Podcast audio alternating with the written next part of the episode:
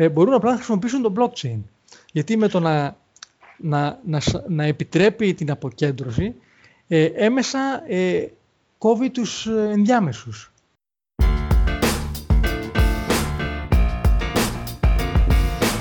Καλώς ήρθατε σε ακόμα ένα επεισόδιο του Devastation Podcast. Αφιερωμένος στους developers και στους φίλους που αναζητούν τη γνώση.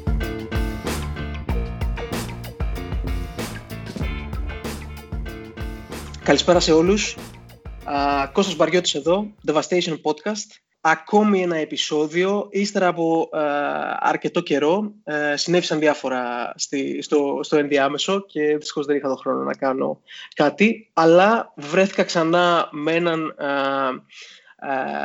πολύ καλό φίλο, με τον οποίο συζητάμε πάνω από, νομίζω πρέπει να έχει περάσει ένας χρόνος τώρα που συζητάμε να κάνουμε αυτό το επεισόδιο και επιτέλους το καταφέραμε και βρεθήκαμε και νομίζω ότι έχουμε ετοιμάσει ακόμα μια πάρα πολύ ωραία συζήτηση. Ε, είναι μαζί μου ο Κώστας Καρασάβας. Γεια σου Κώστα. Καλησπέρα Κώστα. Τι κάνεις, πώς είσαι; Καλά, μια χαρά. Ευχαριστώ για την πρόσκληση. Τίποτα. Χαίρομαι, χαίρομαι πάρα πολύ που άκουσες το, το κάλεσμα. Ε, νομίζω ε, έχουμε ετοιμάσει... Καταφέραμε μετά από αρκετό καιρό. Ε. Από αρκετό καιρό, έτσι. Α, νομίζω έχουμε ετοιμάσει έτσι, ένα ωραίο πλαίσιο συζήτησης ε, και πολύ ωραίες και ενδιαφέρον ε, ερωτήσεις. Θα ξεκινήσουμε. Βασικά θέλω να μου πεις τι καιρό έχεις στη Θεσσαλονίκη, γιατί έχω πολύ καιρό να έρθω και μου έχει λείψει ο καιρός εκεί. Πες μου, Τώρα, πες μου παρόν, νομίζω έχουμε γύρω στους 10 βαθμούς Κελσίου, αλλά το Σαββατοκύριακο προβλέπονται χιόνια, από ό,τι λέει. Χιόνια; έτσι, έτσι μάθαμε. Θα έχουμε και άλλο χιονιά. Εντάξει, δεν πειράζει. λοιπόν, ε, Κώστα, θέλω να μου πεις με τι ασχολείσαι α, αυτό τον καιρό, το οποίο είναι και το βασικό θέμα της συζήτησής μας. Ναι. Εγώ, γενικά το background μου είναι καθαρά πληροφορική, έτσι, πολλά χρόνια πληροφορική σε όλα τα πόστα. Τα τελευταία, από το, από το τέλος του 2015, τέλος του 2015 ασχολούμαι εξ ολοκλήρου με την τεχνολογία blockchain με κρυπτονομίσματα bitcoin και την τεχνολογία από πίσω τους που είναι το blockchain. Ε, το, ασχολούμαι, βασικά κάνω consultancy σε εταιρείες πάνω στην τεχνολογία, ε, σεμινάρια, workshops, ε, παρουσιάσεις ε, ανά την Ελλάδα με διάφορα τεχνικά meetups που οργανώνω. Ε, όπως επίσης ε, ε, διδάσκω και σε πανεπιστήμια, στο Αριστοτέλειο και στο Πανεπιστήμιο της Λευκοσίας. Πάντα πάνω στην τεχνολογία του blockchain. Δηλαδή τα τελευταία 5,5 χρόνια δεν ασχολούμαι με τίποτα άλλο εκτός από αυτή την τεχνολογία. Μία από τις κλασικές ιστορίες πάνω στο χώρο είναι ότι ε, το είδανε, ενθουσιάστηκαν, παραιτήθηκαν από τη δουλειά τους και ασχολήθηκαν με αυτό και μετά η δουλειά τους έγινε αυτό. Ε, παρόμοια είναι και η δικιά μου ιστορία. Και εγώ δηλαδή κάπου στο τέλος του 2015 παραιτήθηκα από τη δουλειά μου, ε, από μια startup που ήμουνα στην Αμερική, ε, την, την άφησα, ασχολήθηκα με την τεχνολογία και μετά βρήκα δουλειά πάνω εκεί και τα υπόλοιπα είναι ιστορία, όπως λένε. Παρακολουθούσες αυτή την, ε, την αγορά από πιο πριν ή ναι. τη γνώρισες τα τελευταία πέντε χρόνια, πώς, τις, πώς ξεκίνησε; Από τις αρχές του 2013 την παρακολουθώ ε, και μπήκα, βασικά την είχα πάρει χαμπάρι από το νωρίτερα, από το 2011, απλά τότε ήταν να ξεκινήσω και να κάνω mining, μπορούμε να πούμε αργότερα και το mining, ε, αλλά τέλος πάντων δεν βόλεψε για διάφορους τεχνικούς λόγους. Το άφησα και το 2013 ξαναμπήκα και είδα την τεχνολογία και ασχολούμουν μέχρι και το 2015 και συνειδητοποίησα ότι θέλω να ασχοληθώ εξ ολοκλήρου με αυτή την τεχνολογία.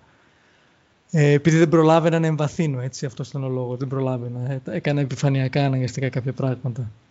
Ε, μετά αφιερώθηκα σε αυτή τη τεχνολογία, πήγε καλά, υπήρχε πρόοδος και εξακολουθώ να πιστεύω ότι δεν έχω αρκετό χρόνο να αφιερωθώ όσο πρέπει στην τεχνολογία, γιατί έχει πάρα, πάρα πολύ υλικό και έχει πάρα, πάρα πολύ ενδιαφέρον. Μου ανέφερες πριν ότι είσαι και λέκτορας ε, στο Πανεπιστήμιο, συνεργάζεσαι με το Πανεπιστήμιο της Κύπρου; Ναι, ναι, στη πώς, Λευκοσία, το Πανεπιστήμιο της Λευκοσίας. Πώς είναι η εμπειρία να κάνεις ε, μαθήματα σε άλλους; Ε, πολύ καλή, το έκανα και στο παρελθόν σε μη blockchain θέματα. Εγώ ξεκίνησα από ακαδημία και μετά έφυγα και πήγα, δούλεψα σε εταιρείες. Οπότε έχω και ακαδημαϊκό και industry, και, και industry background, έτσι. Ωραία. Ε, και ε, ενώ έχω φύγει σε, κυρίως να δουλεύω εταιρικά, τώρα τελευταία επειδή η τεχνολογία είναι σπάνια και πρέπει να τη μάθουν περισσότεροι και υπάρχει μεγάλη ανάγκη στα πανεπιστήμια, σιγά σιγά με ρούφηξαν πάλι, με ξαναπήραν τα πανεπιστήμια. Σε τι ποσοστό θα έλεγες, ποσοστό, όχι ποσοστό, δεν ξέρω αν είναι σωστή, το σωστό μέτρο αυτό, αλλά σε, σε τι βαθμό θα έλεγες ότι ξεκίνησε το blockchain να, να διδάσκεται ε, σε ακαδημαϊκά, στο ακαδημαϊκό περιβάλλον; Ε, Πρωτοπόρος βασικά σε αυτό ήταν το, το Πανεπιστήμιο της Λευκοσίας. Το Πανεπιστήμιο της Λευκοσία ξεκίνησε το 2014, αν δεν κάνω λάθος, να κάνει ένα δωρεάν ε, MOOC, ένα online ε, course δωρεάν. Ε, και το 2015, επίσης, αν δεν κάνω λάθος, ξεκίνησε μεταπτυχιακό πάνω στην τεχνολογία, που ήταν εξ ολοκλήρου πάνω στην τεχνολογία στα οικονομικά κομμάτια της τεχνολογίας, στα, στα νομικά, στα τεχνικά. Δηλαδή έχει πολλά, πολλές προεκτάσεις αυτή η τεχνολογία που και τις κάνει ναι. και όλες. Είναι το πρώτο ολοκληρωμένο μάστερ. Από τότε έχουν βγάλει πολλά πανεπιστήμια και πολλά μεγάλα γνωστά πανεπιστήμια. Όπως το Cornell, το Stanford έχουν, έχουν βγάλει online courses κυρίως. Ε, και τώρα πρέπει να υπάρχουν ακόμα περισσότερα. Δηλαδή αυτά που σου λέω έγιναν το 16-17 τα mm ακολούθησαν δηλαδή το Ivy League και τώρα από ό,τι ξέρω, δηλαδή κατά καιρούς ακούω πολλά άλλα πανεπιστήμια να κάνουν courses. Συγκεκριμένα courses πάνω στην τεχνολογία, όχι αναγκαστικά μεταπτυχιακό. Μεταπτυχιακά νομίζω έχει ένα το, το δικό μας, της Λευκοσίας τέλος πάντων και είχα ακούσει και ακόμα ένα, που δεν θυμάμαι τώρα που ποιο πανεπιστήμιο το έκανε; Τέλεια. Υπέροχα. Α, λοιπόν, τότε νομίζω πρέπει ε, να πάμε στην πρώτη ερώτηση, η οποία είναι τι είναι το blockchain; Το blockchain... Πρέπει να ξεκινήσουμε από...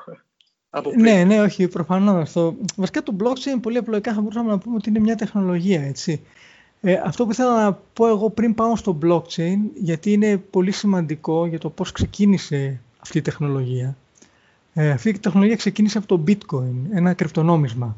Πρακτικά το bitcoin εισήγαγε την blockchain τεχνολογία στον κόσμο αν θέλεις. Μετά από κάποια χρόνια της ύπαρξης του bitcoin συνειδητοποίησαμε ότι κάποια χαρακτηριστικά του bitcoin μπορούμε να τα, να τα δούμε πιο αφαιρετικά και να τα βγάλουμε και να τα εφαρμόσουμε και σε άλλους τομείς. Έτσι, έτσι, έτσι και, και, και αυτή, αυτή την τεχνολογία αυτή πολύ χοντρικά την είπαμε blockchain. Πολύ ειδικά blockchain είναι σαν μια καινούργια δομή δεδομένων. Δηλαδή είναι ένας τρόπος που καταχωρούνται δεδομένα. Έτσι. Αλλά τώρα έχει αποκτήσει την έννοια της τεχνολογίας γενικότερα. Όταν λέμε blockchain technology εννοούμε γενικά την τεχνολογία πίσω από το bitcoin. Και τώρα υπάρχουν πολλές παραλλαγές αυτής της τεχνολογίας, πολλές, της τεχνολογίας, πολλές βελτιώσεις και ούτω καθεξής. Δηλαδή υπάρχουν πολλές προεκτάσεις τώρα. Οπότε, άμα ξεκινήσουμε από την ιστορία, λίγο το πώς ξεκίνησε το 2009 το bitcoin, ε, το, δημιουργήθηκε το 2009, το, το δίκτυο ξεκίνησε το 2009 ε, και ήταν ε, μια υλοποίηση ενός νέου δικτύου πληρωμών ή ενός νέου, άμα θέλεις, νομίσματος, ψηφιακού νομίσματος. Στο παρελθόν υπήρχαν πολλά ψηφιακά νομίσματα. Από τις δεκαετίες του 70 υπήρχαν πολλοί που φτιάξαν τα δικά τους ψηφιακά νομίσματα. E-Gold, Liberty Reserves ε, και πολλά άλλα. Ε, τα περισσότερα αυτά τα νομίσματα όμως μετά από λίγο καιρό αποτυγχάνανε. Τι θα πει αποτυγχάνανε, σημαίνει ότι πρακτικά η κυβέρνηση τα έκλεινε. Ε, γιατί όπως ξέρεις, ε, οι κεντρικές τράπεζες της εκάστοτε χώρας δημιουργούν νομίσματα και δεν τους άρεσε η ιδέα ότι έρχεται μια εταιρεία και λέει ότι δημιουργεί το δικό της νόμισμα. Και με διάφορες προφάσεις ε, κλείνουν αυτές τις εταιρείες. Ε, οπότε όλα τα ψηφιακά νομίσματα μέχρι τώρα που έχουμε μέχρι τώρα ε, δεν υπάρχουν πια. Το bitcoin εξακολουθεί και υπάρχει μετά από 10 χρόνια ύπαρξης για το λόγο ότι έχει ένα χαρακτηριστικό ε, που το διαφέρει ιδιαίτερα από τα άλλα και αυτό είναι ότι είναι αποκεντρωμένο, decentralized. Που σημαίνει ότι δεν υπάρχει καμία οντότητα πίσω από το νόμισμα αυτό. Δεν το ελέγχει καμία εταιρεία ή κανένας οργανισμός ή κανένα consortium. Ε, είναι τελείως αποκεντρωμένο και όσο υπάρχουν χρήστες που το δουλεύουν τόσο το σύστημα ε, υπάρχει. Ε, και αυτό είναι ένα από τα βασικά χαρακτηριστικά της ε, blockchain τεχνολογίας, έτσι, που μπορούμε να το εφαρμόσουμε και σε άλλους τομείς. Απλά, όπως ξαναείπα, ξεκίνησε από το νόμισμα. Ε, αυτά τα ψηφιακά νομίσματα τα λέμε και ψηφιακά κρυπτονομίσματα και το κρυπτο το προέρχεται από το κρυπτογραφία, γιατί χρησιμοποιείται πολύ ε, δυνατή κρυπτογραφία σε όλες τις τυχές του, του, της τεχνολογίας. Τι, τι ήταν, ποια ήταν η, η ιδιότητα του blockchain που το έκανε να διαφέρει και να τραβήξει τόσο μεγάλη προσοχή από τους υπόλοιπους; Ε, αυτό ακριβώς ότι είναι decentralized και το θέμα είναι τώρα πώς καταφέρει αυτό το decentralization. Ε, πρακτικά το bitcoin είναι ένα peer-to-peer σύστημα. Έτσι. Ε, το τρέχουν πάρα πολλές χιλιάδες υπολογιστές ανά τον κόσμο οι οποίοι τρέχουν το συγκεκριμένο software που υλοποιεί το πρωτόκολλο του bitcoin στην περίπτωση του bitcoin και το πρωτόκολλο του ethereum που είναι ένα άλλο, μια άλλη πλατφόρμα blockchain ε, και οποιοδήποτε άλλο blockchain έχει κάποιους κόμβους οι οποίοι τρέχουν και συντηρούν το δίκτυο. Και το βασικότερο χαρακτηριστικό είναι ότι έχει δώσει κίνητρο, ε, οικονομικό κίνητρο, ε, στους αυτούς τους ανθρώπους να τρέχουν τους κόμβους. Μέχρι τώρα, ας πούμε, ένα ψηφιακό νόμισμα ή οποιαδήποτε εταιρεία μπορεί να φανταστείς, βλέπε Facebook, βλέπε Google, ε, όλες τρέχουν και ελέγχουν τους δικούς τους σερβερ. Έχουν κίνητρο να συντηρούν αυτούς τους σερβερς, γιατί βγάζουν πάρα πολλά λεφτά με τις υπηρεσίες, υπηρεσίες που πουλάνε και ούτω καθεξής. Ε, αυτό το σύστημα έχει δώσει τη δυνατότητα το bitcoin για αρχή και το blockchain ε, ε, σε άλλες εφαρμογές. Έχεις δώσει τη δυνατότητα να, να δώσεις κίνητρο σε κάποιους να τρέχουν ένα σύστημα και να ανταμείβονται γι' αυτό ε, χωρίς να το ελέγχουν. Ε, αυτό που γίνεται πρακτικά είναι ότι όσο εσύ ε, δίνεις επεξαρτητική ισχύ και έχεις σερβερ με αυτό το software και το συντηρείς, ανατακτά χρονικά διαστήματα υπάρχει μια πιθανότητα να, να πάρεις μια ανταμοιβή σε bitcoin στην περίπτωση του bitcoin. Δηλαδή η ανταμοιβή σου είναι σε αυτό το νόμισμα που πλέον έχει αποκτήσει μια συναλλαγματική αξία και κοστίζει λεφτά, έχει, έχει αποκτήσει αξία, μπορείς να το, κάνεις, να το μετατρέψεις σε ευρώ και ούτω καθεξής. Ε, και αυτό είναι το πρώτο και βασικό χαρακτηριστικό, αν θέλεις, του bitcoin και της τεχνολογίας του blockchain. Είναι αυτή η αποκέντρωση. Ένα άλλο χαρακτηριστικό είναι ότι ε, τα δεδομένα σε αυτή τη δομή, αφού μπουν αυτό, στο blockchain, τα, οι, οι συναλλαγές που κάνεις για το παράδειγμα των, ε, του δικτύου πληρωμών, οι συναλλαγές που γίνονται μπαίνουν στο blockchain, στη δομή δεδομένων αυτή που είπαμε προηγουμένως, και από τη στιγμή που θα μπουν, ε, μετά είναι αδύνατον να, να τις σβήσεις ή να τις αλλάξεις. Δηλαδή, μπορείς μόνο να προσθέσεις entries σε αυτή τη δομή, καινούργια δεδομένα. Δεν μπορείς να αλλάξεις ή να σβήσεις παλιά δεδομένα. Και αυτό είναι από τα χαρακτηριστικά της δομής, έτσι. Μπορείς μόνο να βάλεις, όχι να βγάλεις διαγράψεις. Ε, αυτή η αμεταβλητικότητα είναι ένα πολύ σημαντικό χαρακτηριστικό και έχει και διάφορες εφαρμογές. Όπως μπορούμε να δούμε να, να το συζητήσουμε παρακάτω τις εφαρμογές. Ε, ένα άλλο χαρακτηριστικό είναι ότι παρόλο που ε, α, και όλες οι συναλλαγές, ξέχασα να πω ότι όλες οι συναλλαγές από την αρχή της δημιουργίας του δικτύου, το 2009, ε, υπάρχουν και τις ξέρουμε. Και όχι μόνο υπάρχουν και τις ξέρουμε, υπάρχει και πλήρης διαφάνεια. Δηλαδή μπορείς να ρωτήσεις οποιονδήποτε από αυτούς τους χιλιάδες κόμβους που συντηρούν, όπως είπα, το δίκτυο και να τους ρωτήσεις ποιες συναλλαγές γίνανε τον Νοέμβριο του 2013 στις 5 η ώρα. Και θα πάρεις μια απάντηση. Δεν θα σου πει ότι ο Κώστας έστειλε στον Κώστα ε, μισό bitcoin, αλλά θα σου πει ότι η τάδε διεύθυνση έστειλε στην τάδε διεύθυνση ε, κάποια χρήματα. Ε, έτσι στέλνεις λεφτά στο bitcoin χρησιμοποιώντας διευθύνσεις. Είναι κάτι σαν, τα email, σαν την email διεύθυνσής σου που τη δίνεις σε κάποιον για να σου στείλει κείμενο. Ε, υπάρχουν και οι bitcoin διευθύνσεις και σε άλλα κρυπτονομίσματα αντίστοιχες διευθύνσεις τις οποίες τις δίνεις σε κάποιον και μπορεί να σου στείλει λεφτά σε αυτές τις διευθύνσεις. Είναι χαρακτηριστικό του blockchain. Αυτό είναι χαρακτηριστικό του, του blockchain, συγκεκριμένα του, του monetary, του χρηματοοικονομικού, της χρηματοοικονομικής επέκτασης του blockchain. Και το blockchain μπορεί να χρησιμοποιηθεί και χωρίς κρυπτονόμισμα, έτσι. Ε, χωρίς νόμισμα αυτό καθεαυτό, αλλά είναι πιο περιορισμένες οι χρήσεις του χωρίς το κρυπτονόμισμα.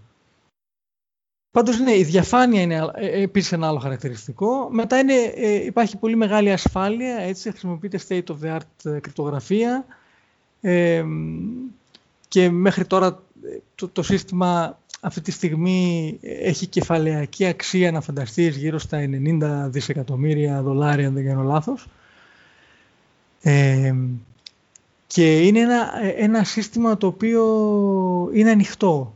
Δηλαδή όλοι μπορούν να δουν, είναι ανοιχτό λογισμικό, αυτό το πρωτόκολλο υλοποιείται με ανοιχτό λογισμικό, μπορούν όλοι να δουν τον κώδικα, να δουν όλοι πώς λειτουργεί και μπορούν όλοι να προσπαθήσουν να το χακάρουν, έτσι. Φαντάζομαι ότι υπάρχει ένα online σύστημα το οποίο έχουν πρόσβαση όλοι οι hackers, crackers ανά τον κόσμο και αυτό το σύστημα έχει αξία 90 δισεκατομμύρια δολάρια και τα τελευταία 10 χρόνια πίστεψε με προσπαθούν ανηλυπώς να το χακάρουν και δεν τα έχουν καταφέρει ακόμα. Παρ' όλα αυτά, ναι, αυτό θα έλεγα ότι δεν τα έχουν καταφέρει. Ε, ποιο, ποιο, ποιο, ποιο, είναι το, ε, το βασικό χαρακτηριστικό που, τους, που αποτρέπει κάποιον να το χακάρει; Εντός εισαγωγικών. Είναι, είναι ο τρόπος που δουλεύει, δουλεύει και τα κίνητρα που δίνει. Βασικά η κρυπτογραφία αυτή καθεαυτή είναι state of the art, χρησιμοποιείται και στα. Και, και η παρόμοια κρυπτογραφία με αυτή που χρησιμοποιείται στα online συστήματα, τα τραπεζικά κτλ.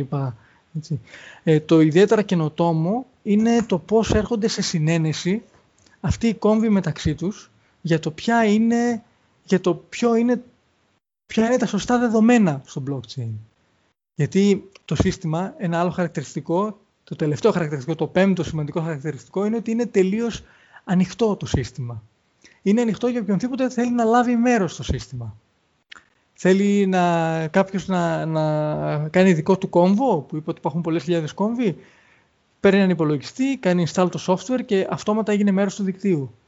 Και αν καταφέρει και προσφέρει αρκετές υπηρεσίες, δηλαδή κάνει επιτυχώς την, την, την mining διαδικασία, η διαδικασία της εξόριξης, είναι η διαδικασία που ασφαλίζει το δίκτυο κατά κάποιο τρόπο, χωρίς να μπω σε τεχνικές λεπτομέρειες. Ε, και άμα μπήκε σε αυτή τη διαδικασία που μπορεί να το κάνει, άμα έχει θέληση κίνητρο, ε, τότε θα αρχίσει να παίρνει και τις ανταμοιβές που δίνει το δίκτυο, όπως είπα. Τους δίνουν κάποιες ανταμοιβές. Είναι τελείως ανοιχτό, είναι τελείως permissionless. Όποιος θέλει λαμβάνει μέρος, όποιος θέλει βγαίνει, δεν υποχρεώνει κανέναν για τίποτα το σύστημα. Και αυτό είναι επίσης ένα κομμάτι το οποίο το ξεχωρίζει. Από τη στιγμή που θα μπεις ε, στο σύστημα σαν ακόμη ένας κόμβος, έχεις και τη δυνατότητα να λαμβάνεις μέρος ε, στη συνένεση που ανέφερες πριν. Η, η οποία συνένεση πρέπει να είναι και απόλυτη. Σωστά. Ναι, ναι υπάρχει, υπάρχουν κάποιοι κανόνες οι οποίοι... Το λεγόμενο consensus. Το consensus ακριβώς. Το consensus σε διάφορα blockchain υπάρχουν κάποιοι... Πριν, πριν μπούμε λίγο στο consensus να κάνω μια διαφοροποίηση που υπάρχει σημαντική είναι ότι υπάρχουν τα, τα public blockchains, η δημόσια παγκόσμια blockchains, πώς θα τα πούμε, και τα private blockchains. Τα, το πιο ριζοσπαστικό κομμάτι, αν θέλεις, της, αυτής της νέας τεχνολογίας είναι τα, τα, private, τα public blockchains. Τα private blockchains η τεχνολογία από πίσω, μπορώ να συζητήσω αργότερα ίσως γι' αυτό, άμα ενδιαφέρει, είναι ότι ε, υπήρχε, μπορούμε, μπορούσαμε να τα κάνουμε και στο παρελθόν. Έτσι. Ε, αλλά υπήρχε δηλαδή, υπάρχουν consensus αλγόριθμοι από τις δεκαετίες του 70 και του 80 αρκετά καλοί αλγόριθμοι. Ε, αλλά το πρόβλημα που είχαν είναι ότι δεν μπορούσαν να κάνουν να πάμε σε πολλούς χιλιάδες κόμβους. Δηλαδή πρακτικά δουλεύαν για 10, 20, 50, 100, 200 κόμβους. Δεν μπορούσαν να κάνουν scale σε παγκόσμια κλίμακα. Αυτό που μας έφερε η τεχνολογία του blockchain και διαφοροποιείται, αν θέλεις, από την κλασική, ε, από την κλασική έρευνα σε consensus algorithm που υπήρχαν μέχρι τώρα στην πληροφορική, είναι ότι το, το Nakamoto Consensus, όπως είναι γνωστό, ε, είναι αυτή η μέθοδος που επιτρέπει σε παγκόσμια κλίμακα να έχουμε αυτή τη συνένεση.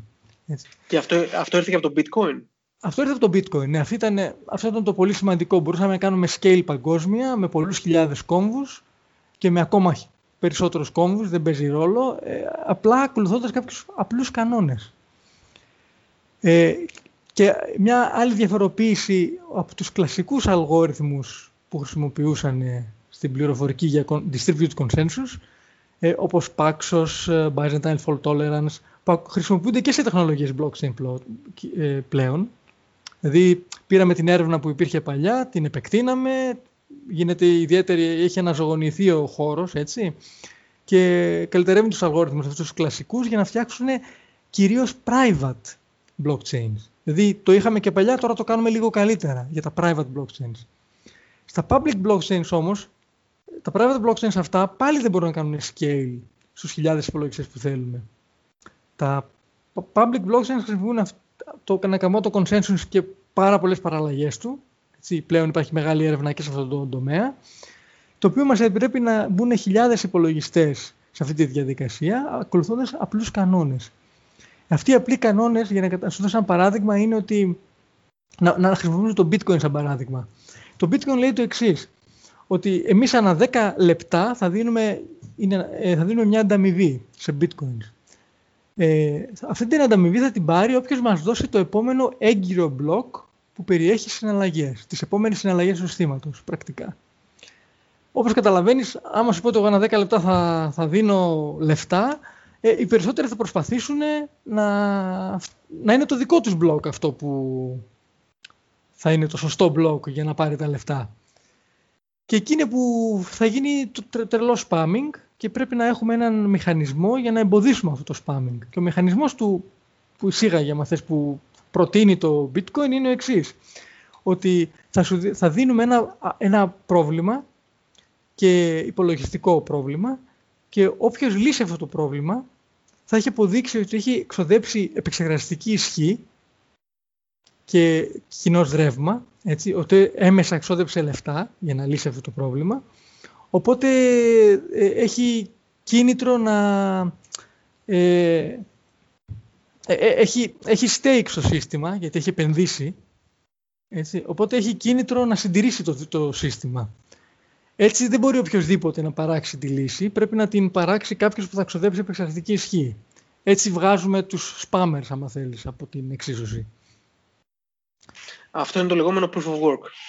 Αυτό είναι το λεγόμενο proof of work, ακριβώς, ναι. Είναι ο, ο κόπος που πρέπει να αποδείξεις την εργασία που έχεις κάνει και αν την αποδείξεις, ε, τότε ε, και λύσεις το πρόβλημα πριν από τους άλλους, γιατί προσπαθούν πολλοί να το δείξουν. Αν το λύσεις πρώτος το πρόβλημα, θα πάρεις εσύ την ανταμοιβή. Και είναι ένας αγώνας, αν θέλεις, απόδειξης του ποιος θα λύσει το πρόβλημα πρώτος.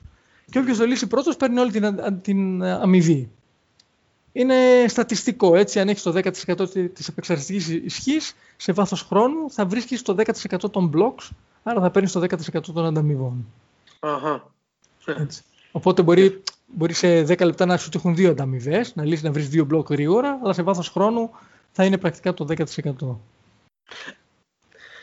Uh, ναι, υπάρχει κάποιο όριο εκεί, αν δεν κάνω λάθος. Σωστά, δεν μπορείς δηλαδή, να βγάζεις ε, πάνω από έναν αριθμό ε, πρακτικά το όριο είναι ε, ε, έμεσο. Τώρα ε, πάλι θα μπούμε σε πολύ τεχνικό μπαίνουμε, μπαίνουμε σε λεπτομέρειες. Ναι, ναι, ναι απλά αυτό που θέλω να πω είναι πολύ επιφανειακά ότι υπάρχει γνωστή 51% επίθεση λέγεται, 51% attack, η οποία είναι ότι έτσι και πάρεις το 51% το μεγαλύτερο μέρος της επεξεργαστικής ισχύς του δικτύου, θεωρητικά, μπορείς να ελέγξεις το δίκτυο. Και αυτό γίνεται επειδή ε, όχι ακριβώς να το ελέγξεις, τέλος πάντων, να μπορείς να το επηρεάσεις μετά το δίκτυο. Και αυτό γίνεται για το λόγο ότι το Nakamoto Consensus που είπα πιο πριν ε, έχει έναν εξής κανόνα. Είπαμε και το πρόβλημα το δύσκολο, έτσι.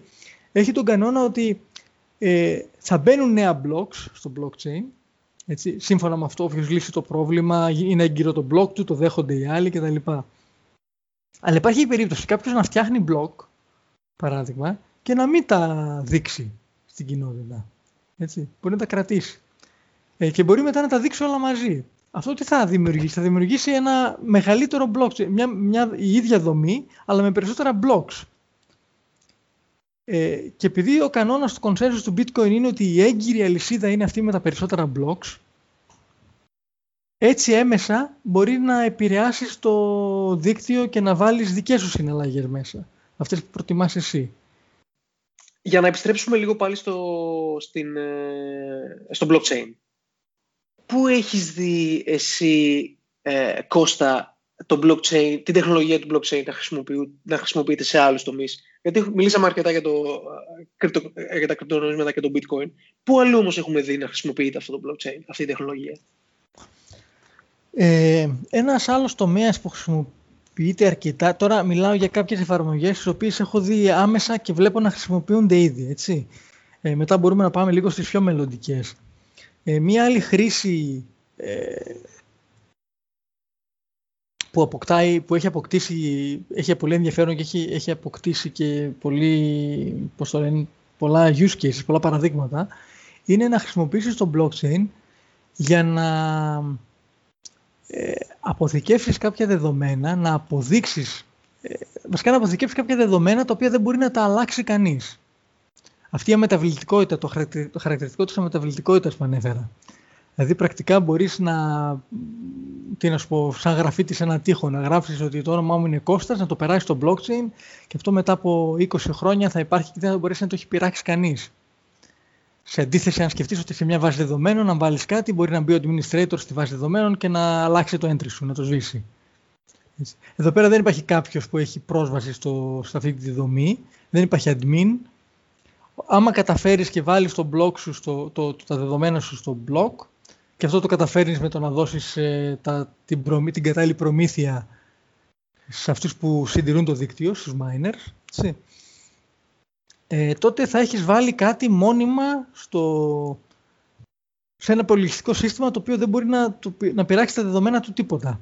Και αυτό, άμα το σκεφτείς, είναι πρώτος στην ιστορία μας, σαν είδος, να έχουμε κάτι το οποίο ε, πρακτικά είναι τόσο αμετάβλητο. Ε, αυτό έχει, έχει τις εξής ε, συνέπειες. Το χρησιμοποιούμε πάρα πολύ για σύστημα επικύρωσης. Το bitcoin και άλλα, και άλλα blockchain γενικότερα. Ε, τι σημαίνει σύστημα επικύρωσης; Πολύ απλό παράδειγμα είναι ότι πες ότι έχουμε μια, θέλω, γράφω εγώ μια πατέντα, έτσι, γράφω ένα αρχικό κείμενο, ένα, έχω ένα PDF, ε, παίρνω το hash αυτού του PDF, έτσι, το fingerprint αν θες αυτό το αρχείου, ε, και παίρνω αυτό το hash και το βάζω στο blockchain. Πρακτικά έχω, το, το, το blockchain, όταν μπαίνει στο blockchain μπαίνει και ένα timestamp, έτσι. Εγώ μπορώ να βάλω, πούμε, να, να πάρω ένα, ένα hash από ένα αρχείο τώρα, να το βάλω στο blockchain ε, και ξέρουμε ότι το Φεβρουάριο του 2009 έχει γίνει μια συναλλαγή, έχει μπει κάπου αυτό το hash και υπάρχει ένα, ένα, ε, ένα ε, private κλειδί το οποίο εγώ ελέγχω και μπορεί να, μπορώ να αποδείξω μοναδικά ότι αυτή τη συναλλαγή την έκανα εγώ. Αυτό είναι ένα από τα χαρακτηριστικά της κρυπτογραφίας του bitcoin έτσι, και των blockchain, δεν το αναφέραμε ε, προηγουμένως, αλλά πρακτικά μπορώ να αποδείξω ότι είμαι ο ιδιοκτήτης μιας διεύθυνσης. Ε, οπότε μπορώ σε 10 χρόνια, αν μου πει κάποιος αυτό το PDF ε, το έχω κάνει εγώ, π.χ. αν είναι πατέντα, να πω όχι, πρώτος εγώ το έκανα και υπάρχει στο δίκτυο του blockchain ε, μια επικυρωμένη συναλλαγή με ένα hash που αν πάρεις το αρχείο, το PDF που σου δίνω τώρα και το, πάρεις, και το, κάνει, και το κάνεις hash, θα δεις ότι είναι το hash που έχω βάλει εγώ στο blockchain το 2019. Έτσι. Και τα hash αυτά, όπως ξέρουμε, ξέρουν οι περισσότεροι, από, αν δεν κάνω λάθος, το target audience είναι developers, έτσι.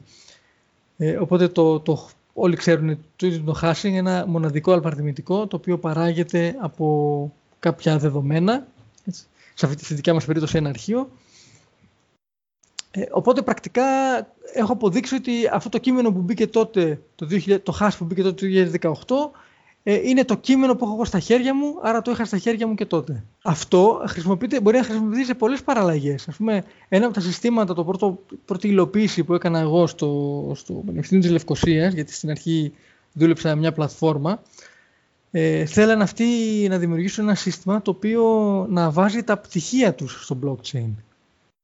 Ε, όχι τα πτυχία αυτά καθεαυτά, αλλά το fingerprint των πτυχίων. Έτσι ώστε να μπορούν να γίνουν validate αργότερα από το blockchain και όχι από το Πανεπιστήμιο της Λευκοσίας. Και πρακτικά υπάρχει αυτό το σύστημα ήδη. Και πάλι έχουμε μία, μία μορφή επικύρωσης. Ακριβώς, ακριβώς. Είναι το, το ίδιο ακριβώς πράγμα. Δηλαδή μπορούμε να πάμε, δίνουμε ένα PDF αρχείο σε κάποιον, αυτός μπορεί να πάει σε μια πλατφόρμα, ανοιχτή πλατφόρμα, η οποία από πίσω μιλάει στο blockchain, κάνει upload στο PDF και του λέει αν είναι έγκυρο, πότε εκδόθηκε, από ποιον και ούτω καθεξής. Αλλά του το λέει στο blockchain, δεν το λέει το Πανεπιστήμιο της Λευκοσίας. άλλα συγκεκριμένα έτσι, πιο ειδικά πεδία που έχεις δει το blockchain να δουλεύει; Κάποιο άλλο, τώρα ε, από το 13-14 και μετά αρχίσαν να βγαίνουν κάποιες νέες πλατφόρμες, κάποιοι τις έχουν πει cryptocurrency, blockchain 2.0, έτσι η επόμενη γενιά αν θέλεις, οι οποίες ε, επιτρέπει ε, να έχεις, ε, πώς λέγαμε μέχρι τώρα, αμετάβλητες συναλλαγές, να έχεις αμετάβλητο κώδικα. Ε, είναι αυτά που λένε τα έξυπνα συμβόλαια. πρακτικά είναι ένα κομμάτι κώδικα το οποίο το βάζεις στο δίκτυο, στο δίκτυο το οποίο δεν ελέγχει κανείς, έτσι. Ε, και μπορείς να υλοποιήσεις οτιδήποτε θα υλοποιούσες με μια high level γλώσσα προγραμματισμού.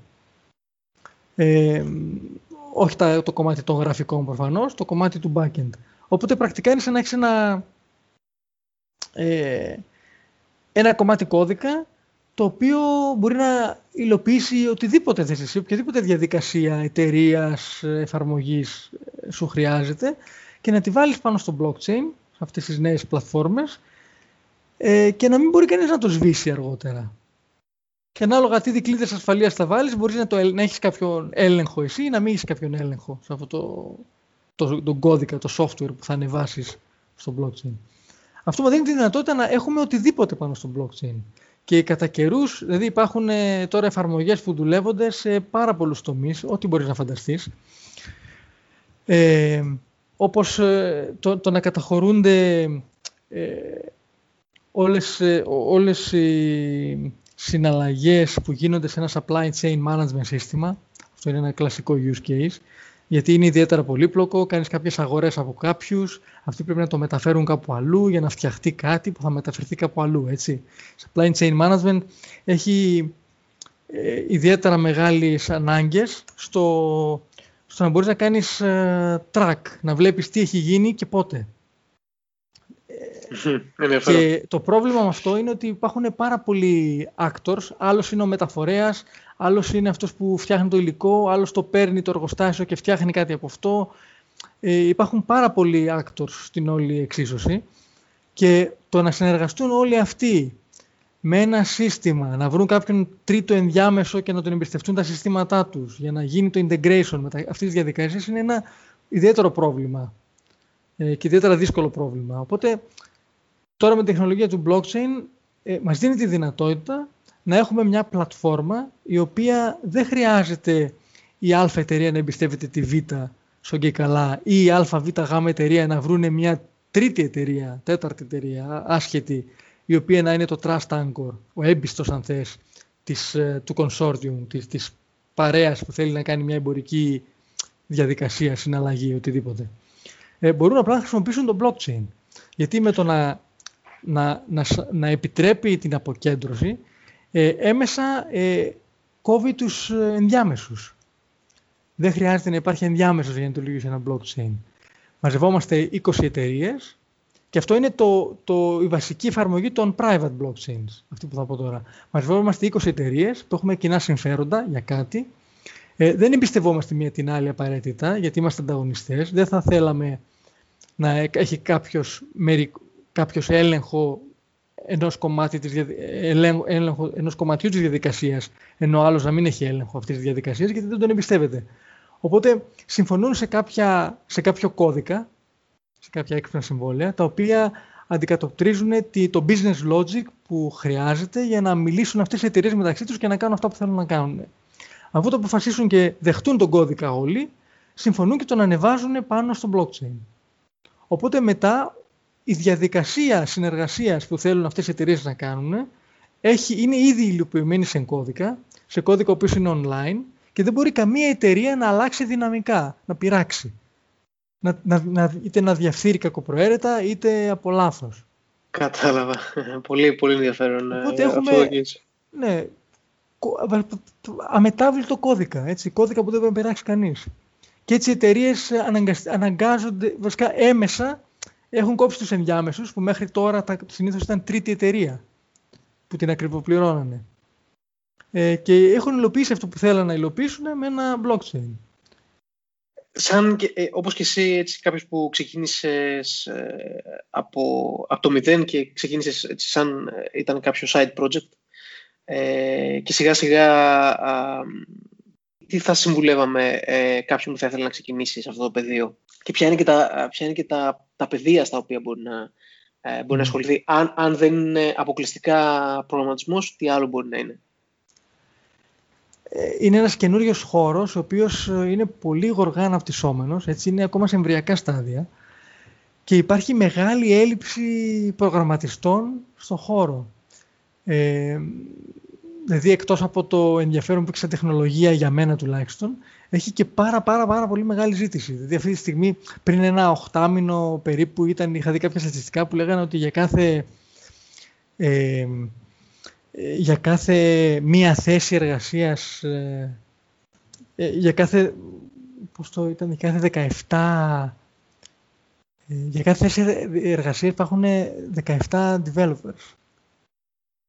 Όχι, για κάθε developer που ασχολείται συγγνώμη, με την τεχνολογία blockchain υπάρχουν 17 θέσεις εργασίες που τον περιμένουν. Ναι, καταλαβαίνω. Η ζήτηση είναι το υπερβολικά... Η ναι. ζήτηση είναι υπερβολικά μεγάλη. Είναι υπερβολικά μεγάλη, ναι. Ε, και υπάρχει τόσο μεγάλη ζήτηση ακριβώς επειδή έχουν δει το, το, το δυναμικό της ε, τεχνολογίας και πάρα πολλοί πειραματίζονται, φτιάχνουν συστήματα σε ό,τι μπορείς να φανταστείς. Από τράπεζες, ε, επίσημα δηλαδή μεγάλες εταιρείες ασφαλιστικές, οι, οι παλιοί κολοσσοί, είτε τεχνολογικές εταιρείες είτε όχι, και σε πάρα πολλές ε, startups.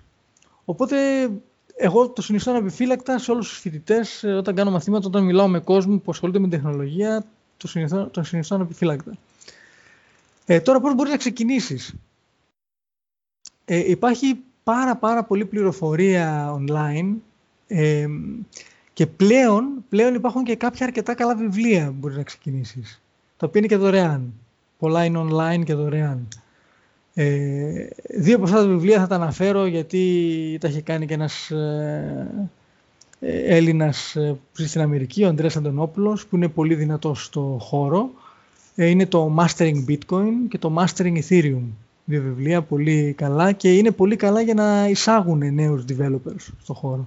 Τα βιβλία είναι δωρεάν, μπορείτε να τα βρείτε και online, στο, είναι GitHub Projects ε, και υπάρχουν και τυπωμένα προφανώς για όποιον θέλει να τα αγοράσει. Ε, επίσης υπάρχουν τα ανάλογα με ποιο blockchain θες να ασχοληθείς.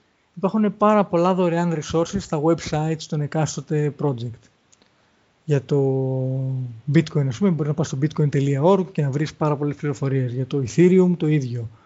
Για private blockchains μπορείς να πας στο hyperledger, το οποίο είναι ένα Apache project, έτσι, ε, όχι, Linux Foundation open source project, ε, το οποίο δουλεύει μια πολύ μεγάλη πλατφόρμα που έχει πολύ πέραση σε private blockchains. Ε, και μετά να εμβαθύνεις αν θες την τεχνολογία τη συγκεκριμένη που θέλεις να ασχοληθείς. Ε, το περισσότερο υλικό, εισαγωγικό υλικό υπάρχει για το bitcoin θα έλεγα. Ή τουλάχιστον μέχρι τώρα υπήρχε για το bitcoin γιατί ήταν το πρώτο και το πιο ε, το έχουν αναλύσει περισσότερο από τα άλλα. Αλλά τώρα τελευταία υπάρχουν πάρα πολλά resources για σχεδόν τα πάντα. Και για blockchain γενικότερα και για ethereum και για όποια πλατφόρμα μπορείς να φανταστείς. Και αφού διαβάσεις και ασχοληθείς, θέλει practice, θέλει πολύ practice, θέλει να ασχολείσαι, να προγραμματίζεις, να μαθαίνεις ε, ανάλογα ποια τεχνολογία θα διαλέξεις, ποιο blockchain θα διαλέξεις, μπορεί να πας σε πολύ χαμηλό προγραμματισμό όπως το bitcoin ή σε πιο high level programming όπως ας πούμε στο ethereum ή στο, στο hyperledger. Ε, και βασικά όσο μπαίνεις στο χώρο τόσο θα αποκτάς μια καλύτερη ιδέα του πού θα ήθελες να αφοσιωθείς και τόσο θα μπορείς να οδηγήσεις τον εαυτό σου σε, στα κατάλληλα resources για να προχωρήσεις ε, περισσότερο. Χρειάζεται ε, μια συγκεκριμένη ναι. γλώσσα προγραμματισμού ή κάποια συγκεκριμένη τεχνολογία να γνωρίζεις από πριν; Ε, όχι, όχι. Κάποια από αυτές τις πλατφόρμες που σου επιτρέπουν να φτιάξεις έξι συμβόλαια που έλεγα ε, σου λένε ότι θα το προγραμματίσεις σε κάποιες γλώσσες συγκεκριμένες, ε, κάποια γλώσσα, μια γλώσσα που μοιάζει στην JavaScript ας πούμε ή κάποια άλλη γλώσσα μοιάζει στην, ε, ξέρεις, σε κάτι άλλο. Αλλά πρακτικά ε, όλες αυτές οι πλατφόρμες τα, ε, τείνουν να φτιάχνουν πλέον, ε, να, να δουλεύουν πιο αφαιρετικά και να σε, αφήσουν, να, να σε αφήνουν να προγραμματίσεις όποια γλώσσα θέλεις και αυτό να κάνει compile σε μια ενδιάμεση γλώσσα που μπορεί να τρέξει πάνω σε ένα blockchain. Κάτι σαν την Java, το Java Virtual Machine, έτσι κάτι, κάτι αντίστοιχο φαντάσου.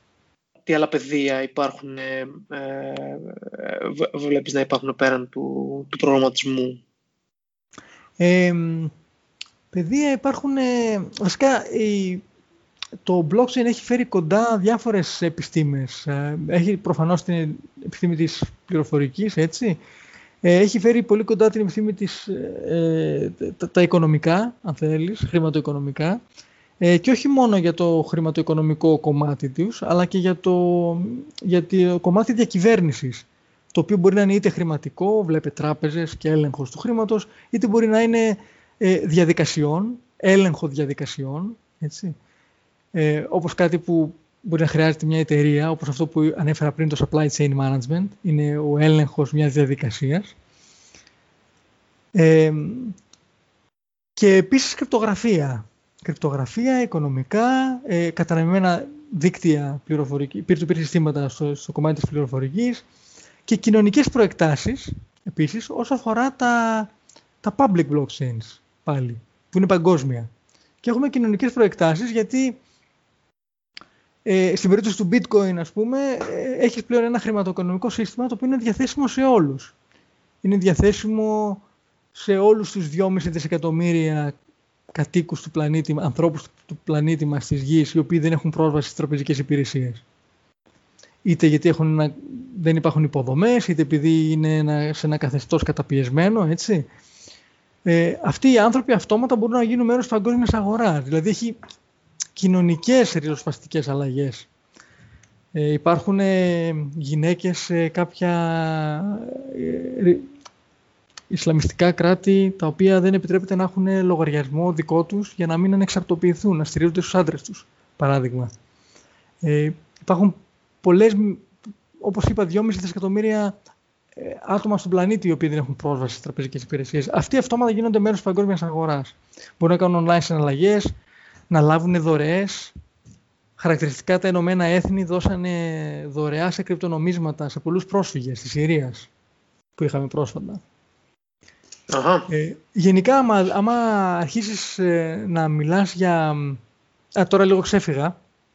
αλλά άμα θες να βλέπεις για να ξαναγυρίσω στα use cases, ε, το που μπορεί να χρησιμοποιηθούν, ε, πάντα θα εκπλήσεσαι με το τι θα ακούς και το τι νέες συναλλαγές, νέους τρόπους, νέα use cases βρίσκουν. Ε, το φαντάζομαι. Είναι, ναι, είναι, είναι κάτι σε όλες τις νέες τεχνολογίες. Στην αρχή δεν συνειδητοποιείς ακριβώς το δυναμικό και μετά με τον καιρό εκπλήσεσαι και εκπλήσεις και τον εαυτό σου ε, και αυτοί που τα πρωτοφτιάξαν αυτά τα συστήματα εκπλήσονται με το τι μπορείς να κάνεις πάνω σε αυτά.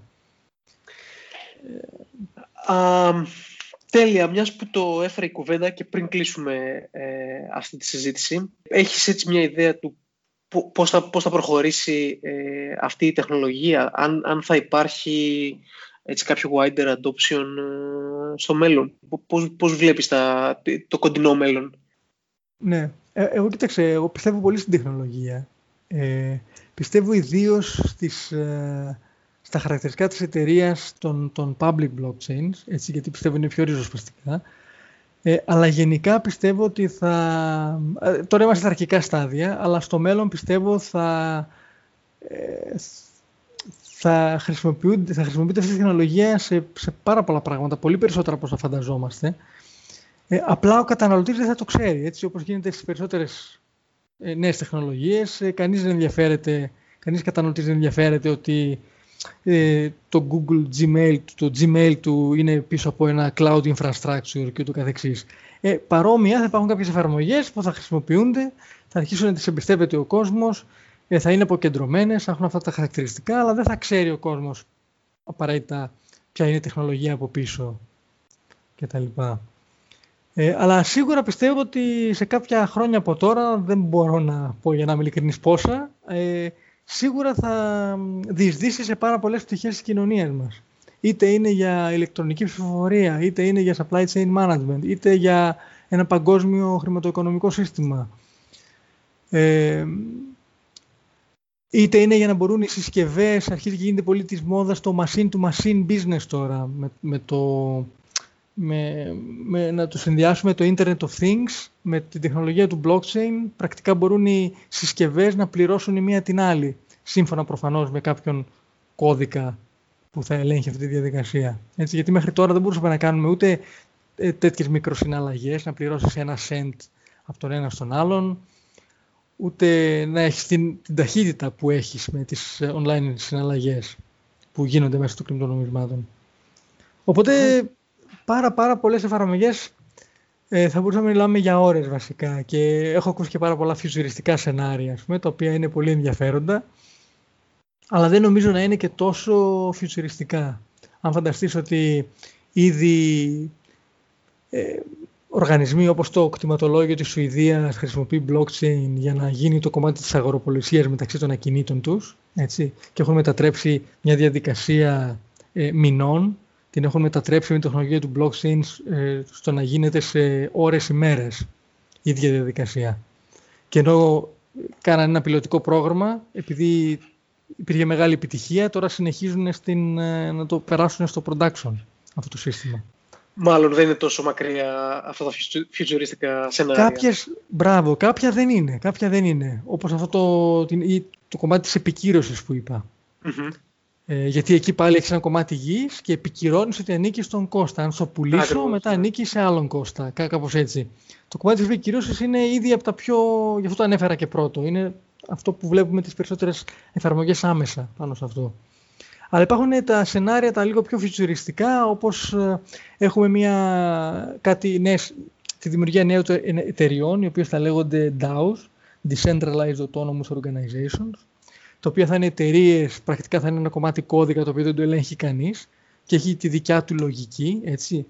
Ε, η λογική και το πνεύμα της αυτής της εταιρείας θα είναι να βγάλει λεφτά και θα έχει μια διαδικασία ε, η οποία θα μπορεί να πουλάει πράγματα, να αγοράζει πράγματα, να αγοράζει υπηρεσίες από συσκευέ από το Internet of Things που έλεγα προηγουμένως. Και μπορείς να φανταστείς διάφορα σενάρια. Δηλαδή, άμα ψάξει κάποιος που ενδιαφέρεται από το κοινό ε, κάποιες εφαρμογές online, θα βρει πολλά παραδείγματα και ρεαλιστικά κοντινά που υπάρχουν, αλλά και φιουζουριστικά, που είναι πολύ πολύ ενδιαφέροντα.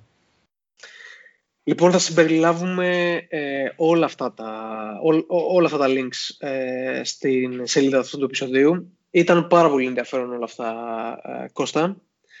Ε, σε ευχαριστώ πάρα πολύ άλλη μια φορά που δέχτηκες το, το κάλεσμά μου. Και εγώ ευχαριστώ.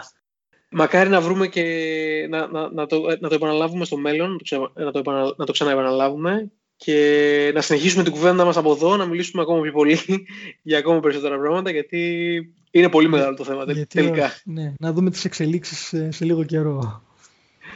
Λοιπόν, ε, χαιρετώ όλους τους φίλους. Ε, σας ζητάω να στείλετε αυτό το, το επεισόδιο σε έναν φίλο σας, να του πείτε ότι το Devastation Podcast συνεχίζεται. Ε, Κώστα, σε ευχαριστώ πάρα πολύ. Καλό βράδυ και θα τα ξαναπούμε. Καλό Κώστα. Καληνύχτα. Γεια χαρά.